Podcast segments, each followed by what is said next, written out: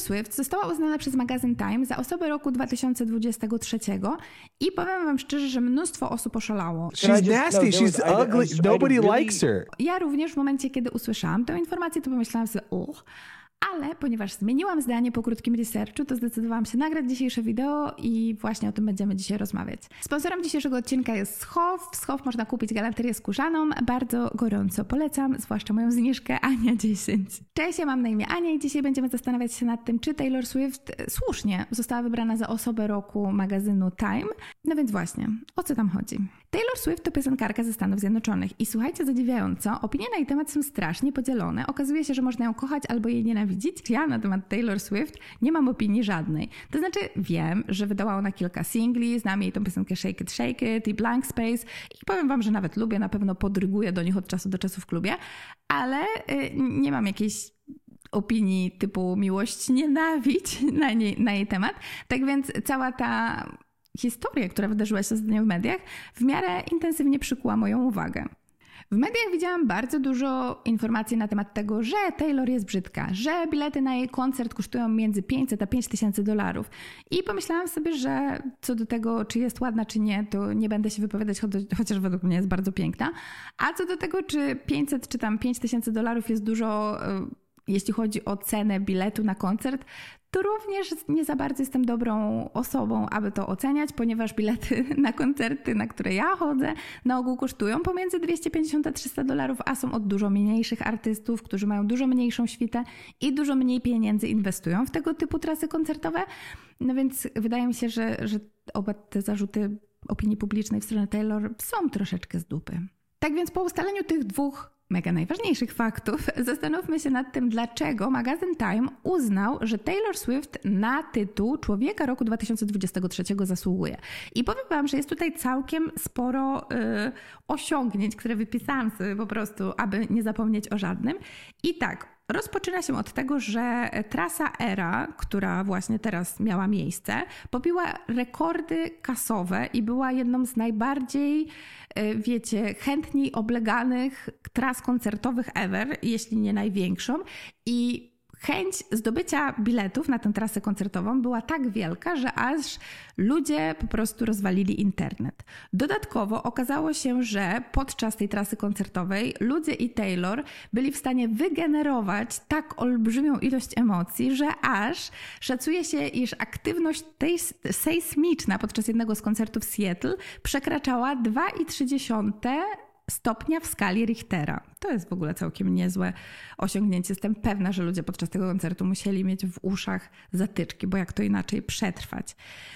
Film z trasy koncertowej Era okazał się być najbardziej, najczęściej kupowanym filmem i zarobił 249 milionów dolarów, a dodatkowo okazał się być lepszy niż poprzedni najlepszy film z trasy koncertowej, czyli taki jakiś film z trasy koncertowej Biebera, nawet nie wiem z jakiego albumu. Dodatkowo okazuje się, że Swift jest pierwszą żyjącą artystką, której pie pięć albumów znajduje się jednocześnie w pierwszej dziesiątce przebojów w Stanach Zjednoczonych i są to albumy 1989, Midnight, Folklore Lover i Speak Now.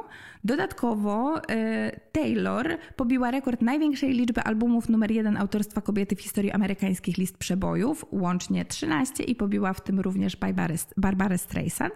Swift okazuje się być pierwszą autorką tekstów, która została e, nominowana do nagrody Grammy w kategorii piosenka roku, wyprzedzając Paula McCartneya i Lionera Richie 7 razy, a także w zeszłym miesiącu, chyba czy dwa miesiące temu, została uznana za jedną z pierwszych y, artystek, piosenkarek, która stała się milionerką i jako pierwsza osoba ever w historii do swojego miliarda, a, bo to jest miliarderka, nie milionerka, tak, jest pierwszą miliarderką, jako pierwsza do swojego miliarda doszła tylko i wyłącznie muzyką, ponieważ mamy kilka gwiazd sceny, takich jak Jay-Z, Beyoncé czy Rihanna, które również za miliarderów są y, określane, jednak te gwiazdy przede wszystkim zarobiły pieniądze na jakichś tam butach, ciuchach i innych pierdach. Taylor zdobyła całą swoją kasę tylko i wyłącznie z muzyki, tras koncertowych, sprzedaży albumów itd. Tak w związku z tym wydaje się, że naprawdę jako artystka, powiem Wam szczerze, pozamiatała Wszystko tam pokręciłam, w związku z tym dogrywam teraz dla Was za kulis. Słuchajcie, ja znam Taylor w związku z tym, że ma ona całkiem intensywną działalność społeczno-polityczną i pamiętam na przykład jak kilka lat temu e, zdjęła swoją muzykę ze Spotify właśnie ze względu na to, że e, Spotify nie płaciło w dobry i fajny sposób artystom i tym samym zwróciła uwagę na problem, którego doświadcza wielu małych artystów, ponieważ dla niej nie był to jakiś nie wiadomo jaki problem finansowy. Jednak chciała ona zwrócić uwagę na to, że bardzo często muzyka jest e, rozkradza, rozkradana przez tego typu platformy. Dodatkowo Taylor jest mega zaangażowana w równouprawnienie kobiet i też właśnie na przykład w tym roku mega wartym uwagi jest jej post e, z września bodajże, kiedy to był Narodowy Dzień Wyborcy w Stanach Zjednoczonych i ona to właśnie wtedy opublikowała posta na Instagramie, który zachęcił ludzi, a dokładniej kobiety, bo większość jej fanów to kobiety, do głosowania i też właśnie tym samym sprawiła, że e, o 300 nie, o 35 tysięcy więcej osób się zarejestrowało jako wyborcy i jest to 23% skok w tej rejestracji nowych wyborców z poprzedniego czasu, kiedy można się było rejestrować. Jest to mega ważne, ponieważ e, to pokazuje, jak bardzo duży wpływ na to, co dzieje się w przestrzeni publicznej, mają gwiazdy i jak bardzo są w stanie manipulować i może kontrolować to, co ludzie robią. A tymczasem wracamy do studia. No więc teraz, kiedy już wiemy, co Taylor osiągnęła, wydaje mi się w miarę jasnym, że tak naprawdę zrobiła całkiem wiele w tym ostatnim roku i możliwe, że rzeczywiście ten tytuł osoby roku 2023 w jakiś tam sposób jej się należy. Jednak bardzo wiele osób było w związku z tym niezadowolonych, zwłaszcza z perspektywy faktu, iż mniej więcej w tym samym okresie, kiedy oznajmiono, iż Taylor jest tą osobą magazynu Time, Okazało się, że magazyn GQ Middle East za osobę roku wybrał Motaza Azajze, który jest reporterem i korespondentem z Gazy. No i właśnie, ludzie bardzo w dużej ilości w mediach społecznościowych mówili, że Motaz dużo bardziej zasługuje na to, aby tą osobą roku być niż Taylor.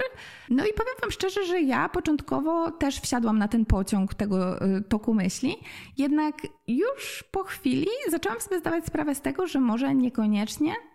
Time to magazyn, który przede wszystkim kupowany jest przez osoby mieszkające w Stanach Zjednoczonych, w związku z tym przede wszystkim kierowany jest do osób w Stanach Zjednoczonych mieszkających. Tara, oczywista oczywistość, uwielbiam takie wygłaszać. I też właśnie tym samym z 26 milionów egzemplarzy 20 zostaje w Stanach Zjednoczonych i też może właśnie dlatego e, Time zdecydował się wybrać osobę ze Stanów Zjednoczonych dla tych swoich e, czytelników jako osobę roku 2023. Powód, dla którego my wszyscy na całym świecie dajemy magazynowi Time i innym tytułom ze Stanów Zjednoczonych jakiś taki autorytet, którego nie mają inne tytuły z innych miejsc na świecie, wydaje mi się, że intensywnie pokazuje, jak bardzo stawiamy Stany Zjednoczone na piedestał i powiem Wam szczerze, według mnie powinniśmy przestać. To, co dzieje się w Stanach Zjednoczonych, na pewno ma olbrzymi wpływ na nas, ponieważ Stany Zjednoczone nadal udaje się, że są największym mocarstwem, chociaż nie do końca wiadomo, czy największym mocarstwem nie są już w tym momencie Chiny. Jednak wiadomo, że to, co dzieje się w największym mocarstwie teoretycznie, powinno być również naszym zmartwieniem i powinniśmy zwracać na to uwagę. Jednak fakt, że Times czytany jest przez 26 milionów osób, co nawet nie jest jednym procentem ilości osób, które w Stanach Zjednoczonych mieszkają, fakt, że większość z nas najprawdopodobniej tej amerykańskiej wersji nie miała w rękach nigdy. Wydaje mi się, że, że cały ten bunt na ich wybór Amerykanina, na człowieka roku amerykańskiej edycji, jest trochę totalnie bez sensu.